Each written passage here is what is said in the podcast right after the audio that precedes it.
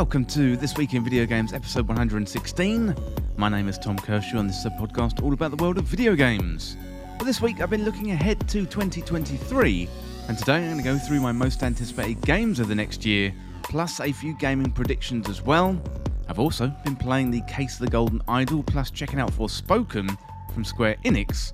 All that, plus we've got one of the best seasons in Destiny 2 going on at the moment in Season of the Seraph, and today I'm going to unpack it all. It's a busy show, so let's get to it.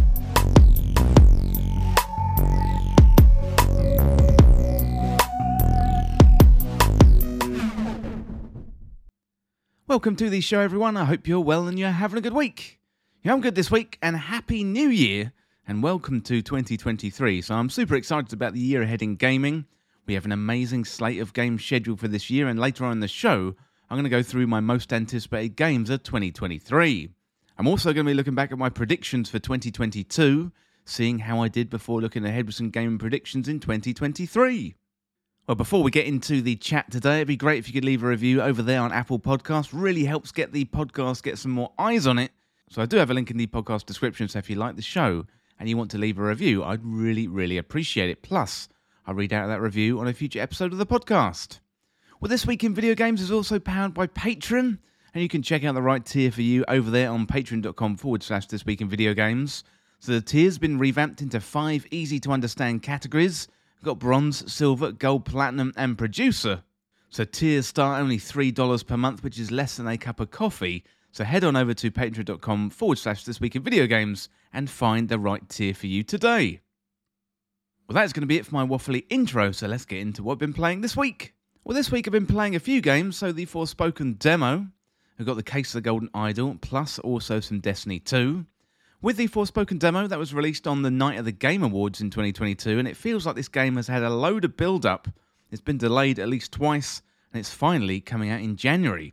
So the demo is available on PS5. and You can go and download it right now via the PlayStation Store if you want to check it out for yourself. But I'm going to bring you my thoughts of that demo later on in the show.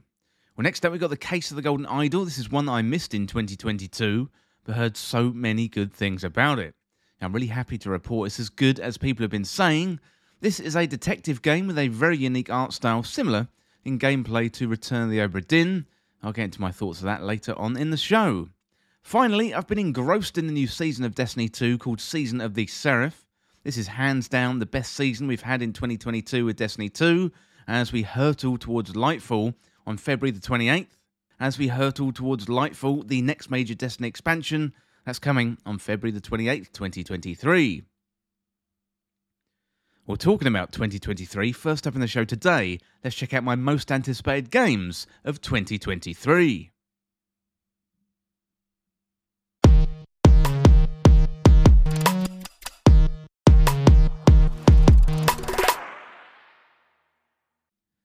Well, 2023 is upon us, and it's a very hard act to follow when it comes to games because 2022 was a very, very good year. So we had Elden Ring, God of War Ragnarok, Tunic, Vampire Survivors, just to name a few great games. Well, today I want to look ahead to the future at my top 10 most anticipated games of 2023. Well, first up, we've got Destiny 2 Lightfall. This is the penultimate expansion in the Light vs. Darkness saga. We're off to Neptune and the neon city of Neomuna to fight against Calus and the Shadow Cabal. The witness draws ever nearer Earth, plus the name Lightfall doesn't bode well for the traveller, currently situated just outside the last city. You've also got a new Darkness subclass coming with Strand, our second Darkness subclass since Stasis was introduced in Beyond Light in 2020.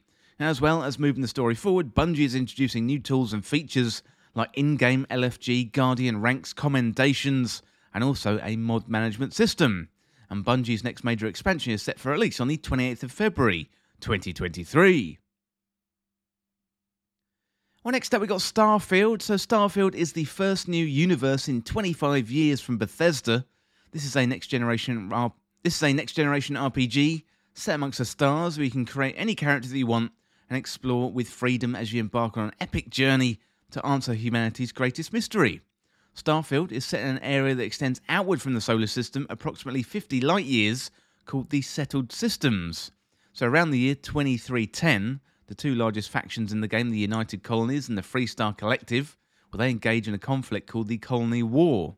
The game takes place 20 years after the war, with the major factions enjoying an uneasy peace. The player assumes the role of a customizable character who's a member of Constellation, an organization of space explorers. And the game can be played in either third person or first person perspectives, and Starfield is set to release in 2023.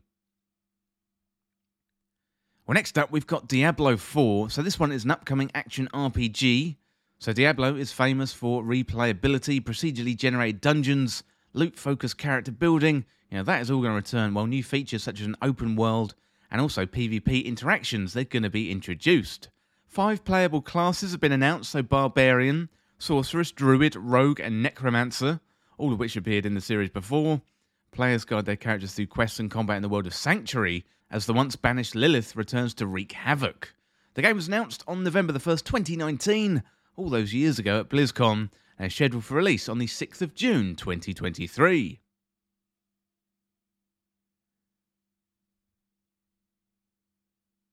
Well, next up, we've got Sea of Stars. This one is an RPG centered around two heroes named Valerie and Zale. They use the power of the sun and the moon to fight against an alchemist. Gameplay includes elements of puzzle solving and turn based combat, with players able to control up to six playable characters. The game is inspired by RPGs such as Illusion of Gaia, Breath of Fire, and Chrono Trigger. So it's got sailing mechanics, side quests, and the combat is focused around finding the elemental weakness of enemies. And Sea of Stars is located in the same setting as The Messenger, but is also set thousands of years before the events of that latter game. Sea of Stars was originally announced in 2020, first launched as a project on Kickstarter. Sabotage intended to develop the RPG that was more ambitious than The Messenger. The Messenger is absolutely fantastic, by the way. Well, next up, we got Star Wars Jedi Survivor. So the story of Cal Kestis continues in Survivor as a third person galaxy spanning action adventure game from Respawn Entertainment, developed in collaboration with Lucasfilm Games. This is a narratively driven single player title, and it picks up five years after the events of Star Wars Jedi Fallen Order and follows Cal's increasingly desperate fight as the galaxy descends further into darkness. So Cal is no longer a Padawan, he's come into his own and he's grown into a powerful Jedi Knight. The dark times are closing in though, with enemies new and familiar surrounding him. Cal will need to decide how far he's willing to go to save those closest to him. Also, the cinematic combat system returns with additional force abilities, including a new lightsaber fighting styles. So you can use all these abilities and the weapons to strategically take on the expanded host of enemies, sizing up the strengths and the weaknesses while cleverly utilizing your training to overcome opponents and solve the mysteries that lay in your path. That sounds really, really exciting. Can't wait for this one. So you can stand against the darkness on March the 17th, 2023. Well, next up, we got one that really stood out to me during a recent Nintendo Direct, and it's Pepper Grinder. It's an action packed pirate adventure starring Pepper, a seafaring soul with a passion for prospecting, and Grinder, her super powered drilling device. Shipwrecked and robbed of her treasure, Pepper must spin up her trusty sidearm to reclaim what the mischievous Gnarling stole. So, armed with Grinder, Pepper burrows through terrain and water, controls machines, and pulverizes all enemies blocking the way towards recovering her missing fortune. Pepper's progress is not going to be that simple, though, however, as a mysterious being begins to emerge from the shadows. So, we've got gritty gameplay, thrilling drilling, and you can also conquer and collect, so you can pick up jewels as well as other riches during your adventure, cash them in at the shops to power up Pepper, and open up new paths on the world map and snag collectible stickers for your sticker book. This one looks really, really good. Can't wait for Pepper Grinder. Definitely check that out. Next up, we got Final Fantasy 16. This one is an upcoming action RPG. It's developed and published by Square Enix. This is the 16th main installment in the Final Fantasy series and scheduled for release in 2023 for the PlayStation 5 as a timed exclusive. The game is going to feature segmented open environments and an action based combat system involving both melee and magic based attacks. There's also recurring series features including chocobos and summon monsters called Eikons, who are both fought as bosses and used to challenge their power in combat. Final Fantasy XVI is set on Valisthea, a world divided between six nations who hold power through access to magical crystals and Dominants. Humans who act as hosts for each nation's Eikon. Tensions between the nation escalates as a blight begins consuming the land, Clive Rosfield, guardian to his younger brother Joshua, witnesses his kingdom destroyed and goes on a revenge quest in pursuit of the dark Eikon Ifrit. Well, next up, we got Wild Hearts. This one is an upcoming action RPG developed by Omega Force, it's published by EA under the EA Originals label.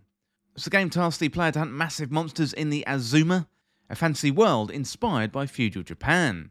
So basically, think Monster Hunter, and that is what Wild Hearts is similar to. Players assume the role of the nameless hunter who must embark on quests to hunt down massive monsters known as kemono in the world of Azuma.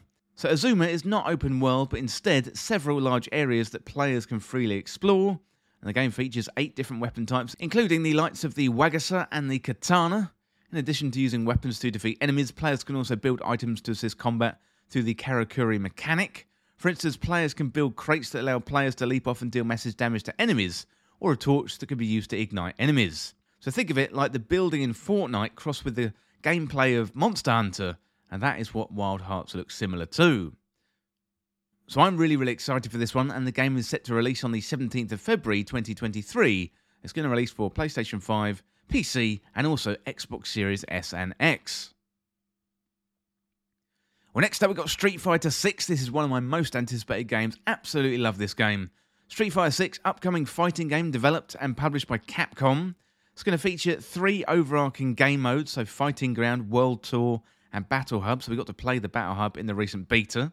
Fighting Ground contains local and online versus play, as well as training and arcade modes, all featuring similar 2D fighting gameplay to the previous games in the series. So you've got two fighters using a variety of attacks and special abilities to knock out their opponent. World Tour is a single player story mode featuring a customizable player avatar exploring a 3D environment with an action adventure gameplay. And you've got the Battle Hub Access online lobby mode with other features set to be revealed in the future. Well, the main fighting gameplay of Street Fighter 6 is based around the drive gauge, a system designed to encourage player creativity. So the gauge can be used for five different techniques, requiring players to choose which ones to prioritize. Most of the drive gauge mechanics are based on the previously existing mechanics from the previous Street Fighter mainline games, such as parry, focus attack, EX move, etc., etc., and many, many more. And the game features two control types the classic control scheme, it's got a six button layout that functions similar to previous entries of Street Fighter, while the modern control scheme assigns special moves to a single button combination with a directional input. So think of it more like the Smash Brothers control scheme, and that is what the new modern control scheme in Street Fighter is going to be like. Well, really, really excited for this one, and it is going to release on the PlayStation 4, the PlayStation 5, PC, and also Xbox Series S and X on June the 2nd. That is in 2023. Well, finally, we've got my most anticipated game of 2023, and of course, is The Legend of Zelda Tears of the Kingdom.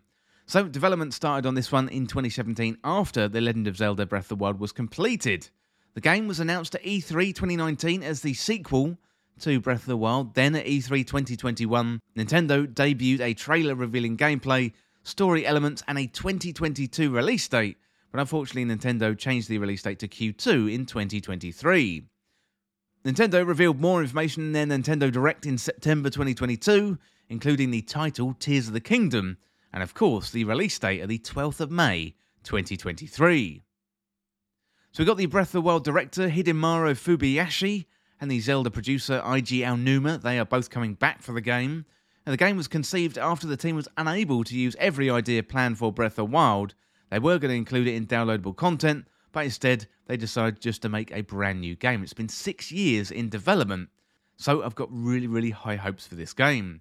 New elements include floating islands above Hyrule, and players are going to be able to soar between them in a similar style to The Legend of Zelda Skyward Sword.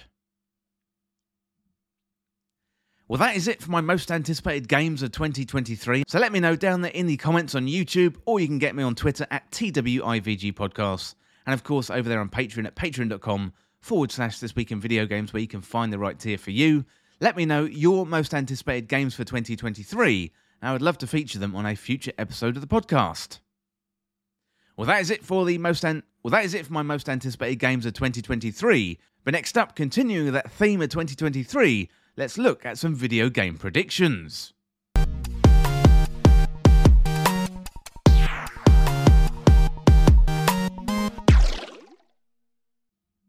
Twenty twenty two is behind us and twenty twenty three is now, meaning we can predict all kind of wild things for the year ahead. Today I'm going to look back at 2022's predictions and laugh at how ridiculous those attempts at predicting the future were, plus also look ahead to 2023 so we can do the same thing all over again a year from now. Okay, first up, let's have a look at the 2022 review. And with my first prediction, I was a bit timid. I said NFTs go big. So, with retrospect to this, it was an obvious one.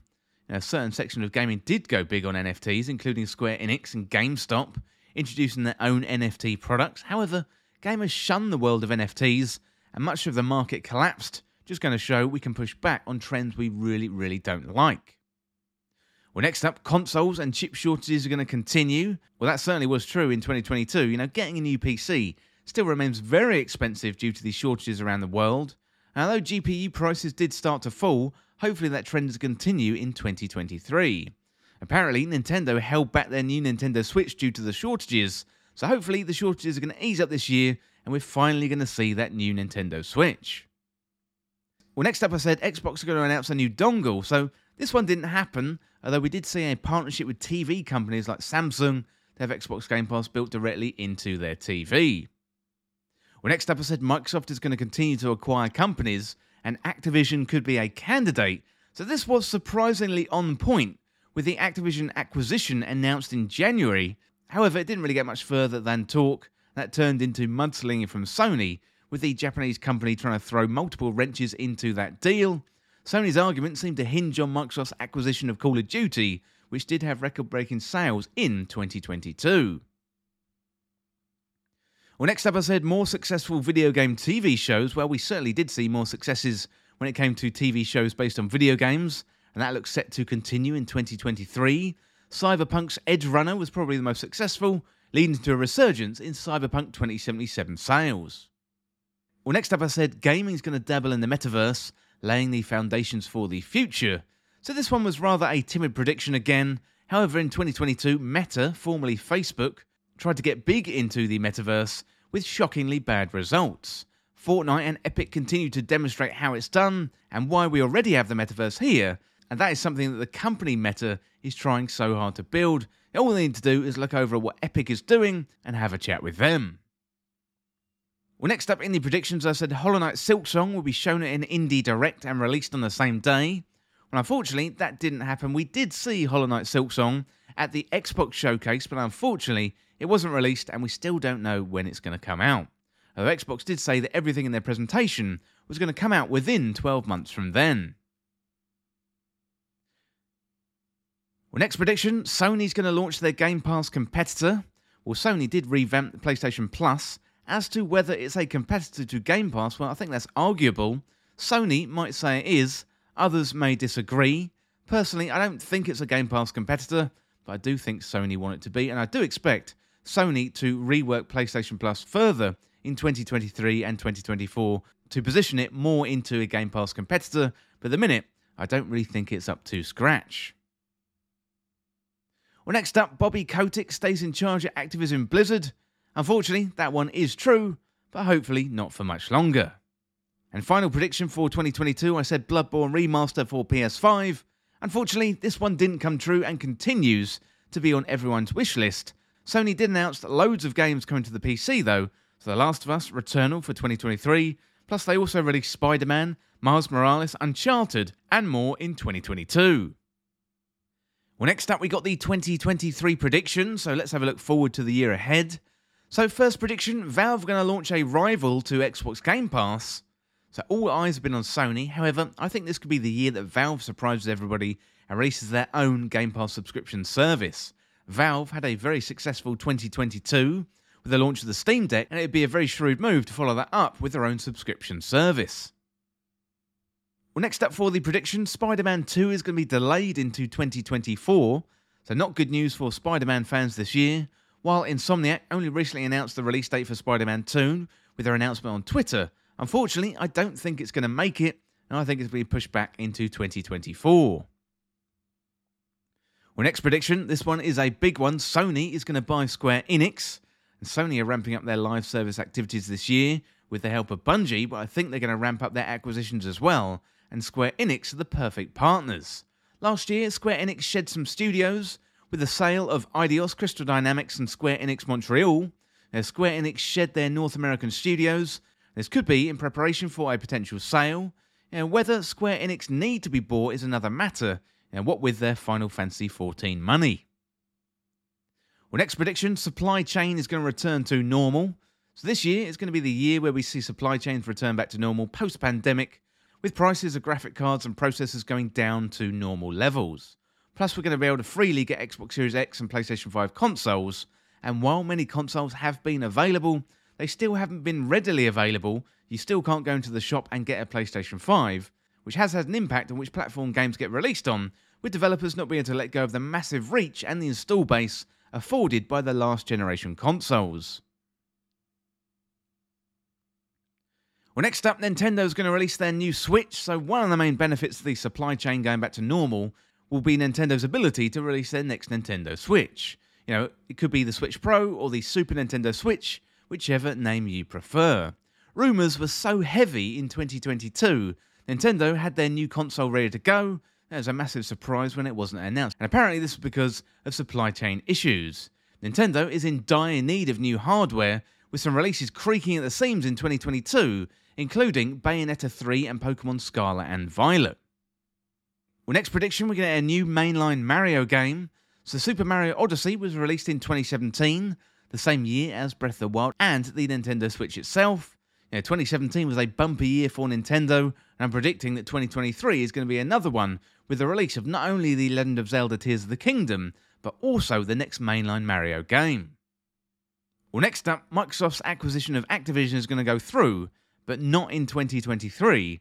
So Microsoft shook the foundations of the gaming world in 2022 with their purchase of Activision Blizzard King. However, I don't think this is going to go through in 2023. I think this one's going to drag out into 2024. Plus, we're going to see some spectacular mudslinging, which got real dirty in 2022, but I think that was only the starter compared to the 2023 main course. Well, next prediction Epic is going to show us the real metaverse.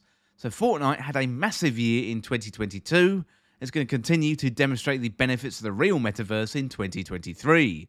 So while Meta continues to spend billions on financing their version of the metaverse, it's actually already here in Fortnite. All Epic has to do is push this into the mainstream beyond gamers, and hey presto, there we already have the metaverse. You can already be many TV show characters, Marvel superheroes, and other random celebrities. it's going to be really interesting to see where Epic can take this next. Well, next prediction, I think the PSVR 2 is going to flop. So the PSVR 2 is scheduled for release in February, but its lack of backward compatibility and the lacking launch lineup, and also the huge price, I'm predicting a pretty big failure when it comes to the PSVR 2. It feels like Sony has already dropped this hardware, not really telling us anything about it, and given its launch, it's only a few months away. Feels like Sony are begrudgingly going ahead with this launch. The VR market remains a tough cookie to crack, I don't think Sony's PSVR 2 is the device to make any more progress. The future of VR is with a similar device compared to the MetaQuest 2, and given Sony's device is tethered and costs upwards of £500 and $500, I think this one, unfortunately, is going to be dead on arrival. Well, final prediction Tears of the Kingdom is going to be the game of the year.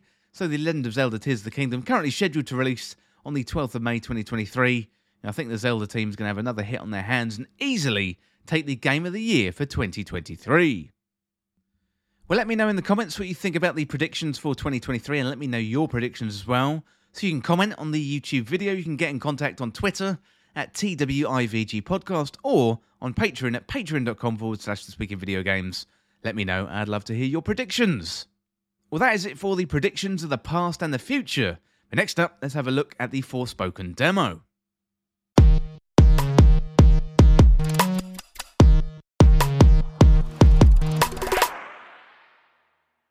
Forspoken has had a very long build up, but we're approaching the time of release, and that is coming very, very soon in January. To help generate a little bit more hype, Square Enix has released a demo available on the PlayStation 5 store. So if you were remotely interested in Forspoken, I would recommend jumping into the demo before the release on the 24th of January 2023. Well, Forspoken is readily available on the PlayStation Store. It's a fairly unique demo, as it appears to be not a section of the game, it's an original curated slice. So you have a few objectives. So you can run around the open world to get a real feel for what Forspoken is and what it's all about speed, combat, and parkour. So far, the response to the demo hasn't been entirely positive. It's a very mixed review from players. It's definitely a Marmite game right now. People love it and hate it in equal measures. A quick glance at the Forspoken subreddit and you'll see posts titled, This is the best game Square has ever released. Other players say, well, they're glad Square released a demo because now they know to avoid the game until it goes on sale. Well, that is an absolute ouch. Personally, I think the game is somewhere in the middle. So the gameplay is fast, the combat's fun, the parkour is quite interesting. For a demo, it manages to keep me engaged. Whether or not it's going to keep me engaged for the whole game, well, that is a question yet to be answered. So Square Enix's internal teams are generally known for creating Final Fantasy games, but after Final Fantasy 15, Square decided to do something a little bit different and founded a new internal Square studio called Luminous Productions, and their mission was to create new IP AAA games. Studio took the engine developed for Final Fantasy 15 and started developing Forspoken. First known as Project Athia, it is now known as Forspoken, of course. Well, the main character in Forspoken is Frey Holland, who's played by Ella Balinska, and Balinska has described Frey as, as a young woman in a beautiful yet threatening world. And one of the trailers sees Frey transported from the modern day New York to one with castles with dragons. After stepping through a portal, they arrived in the mystical land of Athia. With the gameplay in Forspoken, it's action, adventure, and RPG. Frey moves incredibly fast across the environments, among the high fidelity backgrounds, as well as traversing the environments Frey can climb, run up onto surfaces and jump as well, in similar gameplay to 2018's Marvel Spider Man. Frey has magical abilities which include forming a shield of light and making vines explode out of the ground at a moment's notice. Frey can also fire high speed projectiles at enemies, so it seems like Frey has a decent arsenal at her disposal. Environments look really gorgeous and varied from what we've seen so far in this demo, and they include fantastical architecture, cliff edges, grasslands, and traversal appears to be a massive component of the game, and getting around the environment quickly and easily is going to be really, really important. Well, let me know down there in the comments if you're looking forward to Forspoken. And that is it for now concerning Forspoken, but let me know what you think of it and whether you're looking forward to that game. So you can hit me up on Twitter at TWIVG Podcast, also on Patreon at patreon.com forward slash Speak in Video Games, or you can also let me know down in the comments. Well, that is it for now for Forspoken, but next up, let's have a look at the all platform charts.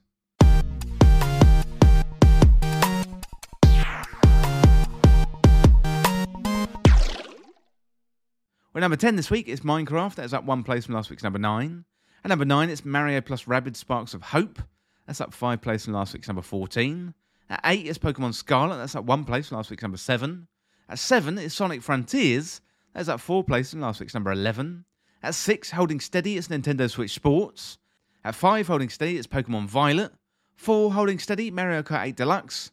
3, God of War Ragnarok.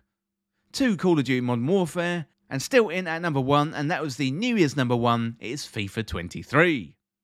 Well, that is the rundown of the charts there, so congrats to the team at EA, and that is the final FIFA of the FIFA series.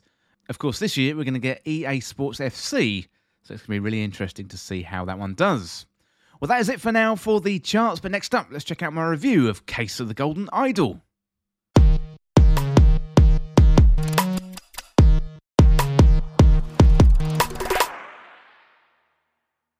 Well, Case of the Golden Idol is a detective game similar to The Return of the Obra Dinn, although Case of the Golden Idol has arguably better writing and a whole load of humour as well.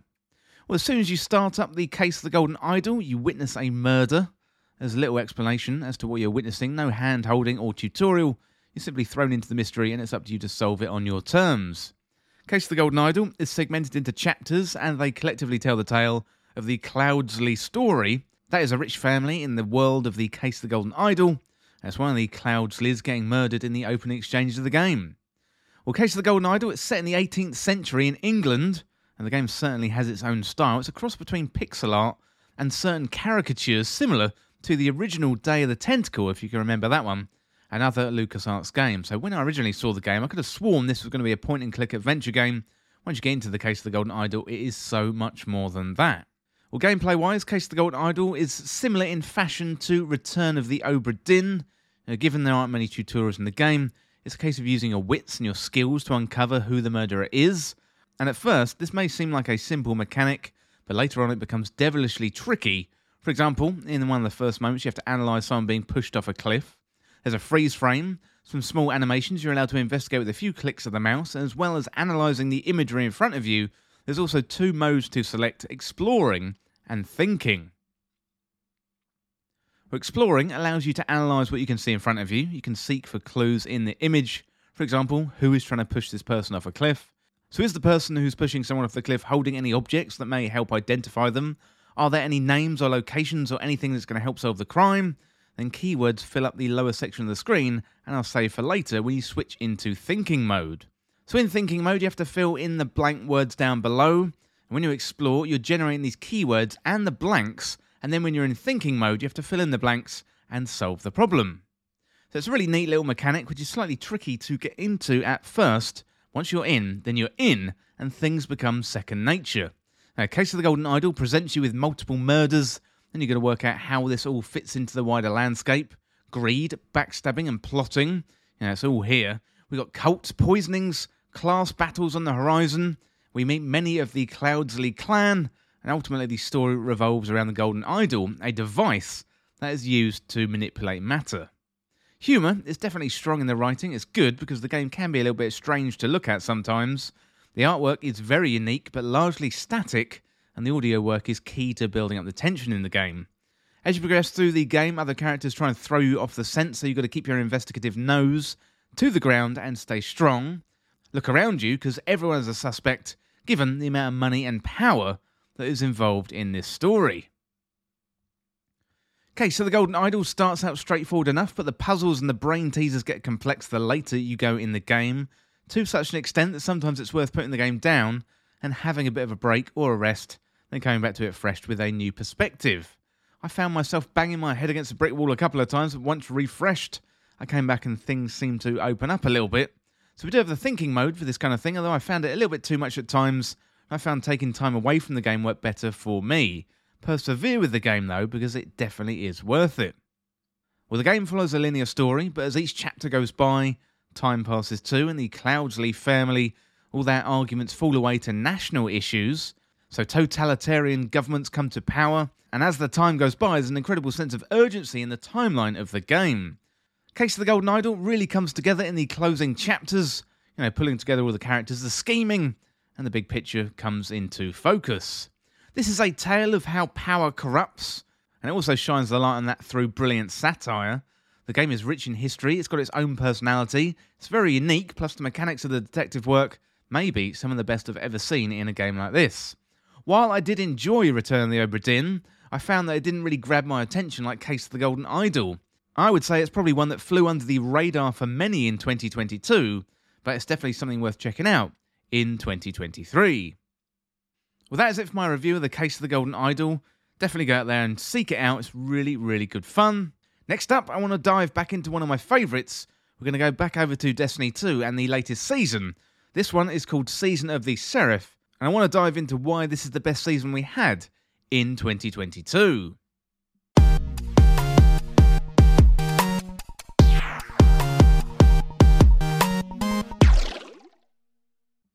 Well, Destiny 2 Season of the Seraph has been out for a few weeks now. I've experienced the full range of content. So we've got story, seasonal activities, a dungeon, an exotic mission, great loot, an overhaul of competitive rank PvP, and quite a lot more as well. Today, I want to dive into my thoughts on the season so far, and what we still have to look forward to when it comes to the rest of the season in Season of the Seraph. Without further delay, let's dive right into things. So, first of all, the story. So this was a much predicted storyline with Anna Bray and Rasputin coming back into the fold. Xivu Arath also takes a starring role, given she's trying to get hold of Rasputin's Warsats and cause an extinction level event on Earth. So we've got to restore the Warmind Rasputin, given he was siphoned into an engram when the pyramid ships turned up in Season of Arrivals just before Beyond Light. Osiris, well, he seems to be okay again, having only drunk a restorative tea made out of Nezarec only a few weeks ago Plus, we got Clovis Bray and Elsie Bray along for the ride as well. Well, there's something not quite right with Clovis, and given we're in that mode of having to trust him rather than wanting to work with him, and it appears as if getting Rasputin back isn't going to be as simple as we first thought. So, as well as the weekly narrative beats, we also have a great story with the dungeon, the exotic mission, and while the story is a little bit confusing sometimes with many robot names and Warminds and all that kind of thing, you know, we've got to remember all that stuff, and it's still very gripping as we lead into the main story of Lightfall, inevitably make our way to Neptune in the latter part of the season. I don't know about you, really, really enjoying the story this season, especially last week's story content as well, where we got to go back to the Iron Temple and we managed to get Rasputin into the Exo frame and Anna flashed out Clovis. Although I think we're still going to have some really, really good moments for the rest of the season. We're only on step four of the seasonal mission at the moment. We've still got at least three or four steps to go, and I think Clovis might have something up his robotic sleeve. Well, next up, we got the seasonal activity, Heist Battlegrounds. They've been given a major update in difficulty this time. So we got regular Heist Battlegrounds and Legend Heist Battlegrounds that often feel like nightfalls compared to strikes regarding to the difficulty. Structure is pretty interesting as we start out in a battle in an open space on somewhere like the Moon or Mars. Yes, Escalation Protocol Mars is back.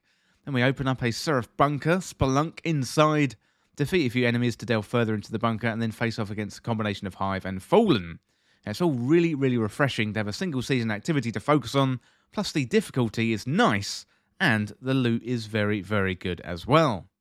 But more about loot in a minute. First of all, let's talk about that dungeon. So the dungeon is called Spire of the Watcher. This one is based on Mars near the Enclave, and much of the early feedback about the dungeon was it was short, the mechanics were simple, and the bosses were bullet sponges. And while I agree with the latter feedback about the bosses being bullet sponges, I really have come round to the mechanic and come round to this dungeon completely, whereby we have to reconnect electrical cables through the different play spaces. So I really like the vertical nature of the dungeon, plus the loot is excellent and there's secrets as well. I still don't have my cowboy hat, although I do have all the other armour. Now, the Tex Mechanica loot is fantastic, including the new sidearm that can roll Desperado. I was lucky enough to get one with Desperado.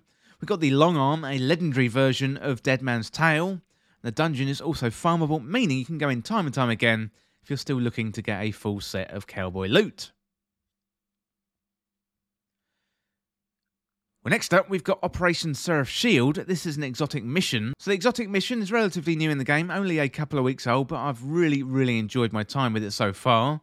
Seraph Shield is mainly puzzles and a few encounters. Certainly one of the best exotic missions Bungie have come out with in a long time.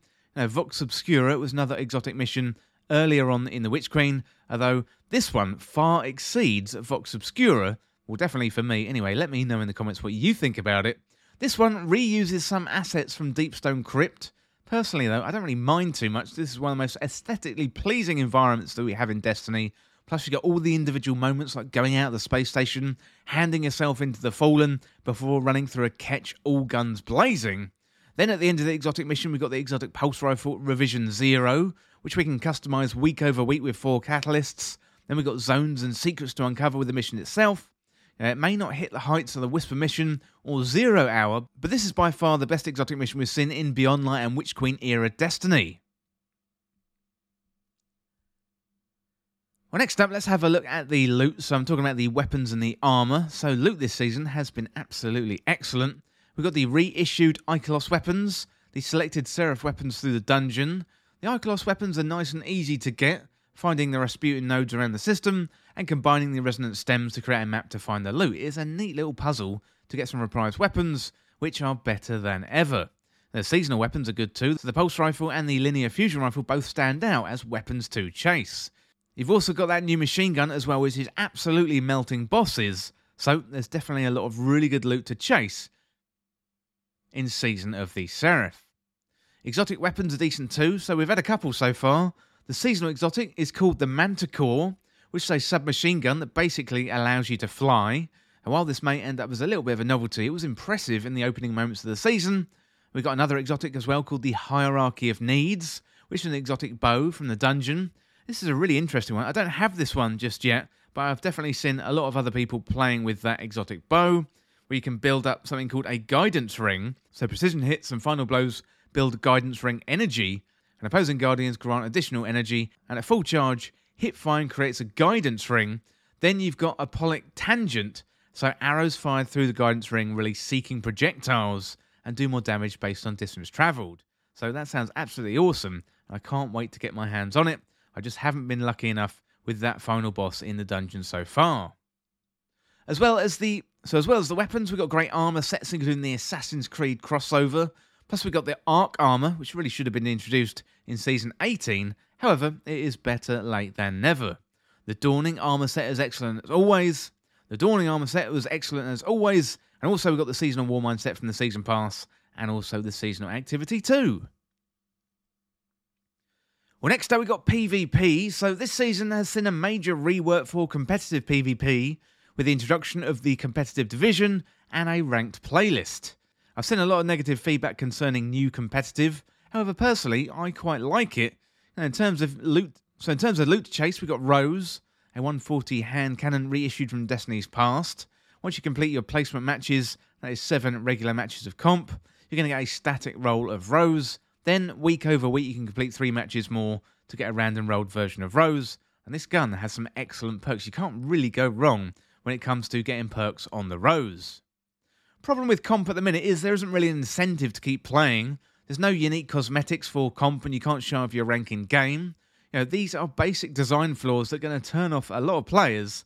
So Bungie may be laying the groundwork for further competitive rework features in the future, like adding more loot and cosmetics, but I've heard plenty of feedback from top tier players that this really isn't it. In fact, many PvP players are questioning their place in the Destiny 2 ecosystem at the minute, which is quite a shame to see.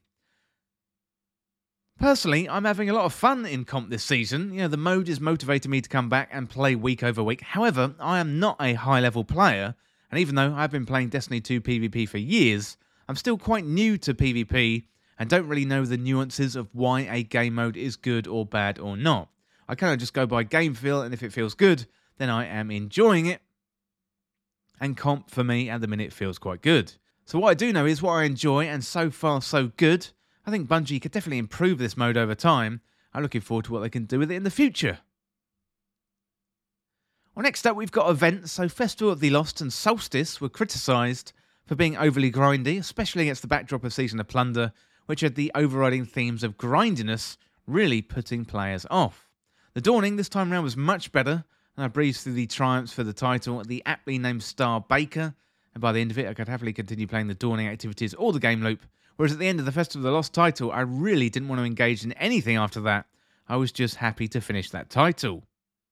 Okay, next up, my final thoughts. So, we're only about four or five weeks into the season, but we've already enjoyed a lot of content in Season of the Seraph. Lightfall is on the horizon, scheduled to release on the 28th of February 2023. And no doubt, as the season continues, we're going to find out more about Clovis Bray, Rasputin, and Xivu Arath. Things are inevitably going to take a dark turn. And to be honest, I'm 100% here for it. I'm happy to report that Season of the Seraph is one of the best seasons that we've enjoyed in Destiny 2 throughout the entire year of the Witch Queen. And I'm really, really looking forward to see how this takes us into Lightfall. Also, really interested to hear what you think about Season of the Seraph if you've been playing. And if you haven't jumped into Destiny 2, now is a great time to do it. We've got a new expansion just around the corner. Well, let me know in the comments what you think about Season of the Seraph. Also, hit me up on Twitter at TWIVG Podcast also, over there on Patreon at patreon.com forward slash this week in video games. Would really, really love to hear what you think about Season of the Seraph. Well, that is it for now. Well, that is it for now. Well, that is it for now for my thoughts on Season of the Seraph. But next up, let's have a look at games coming in the next few weeks.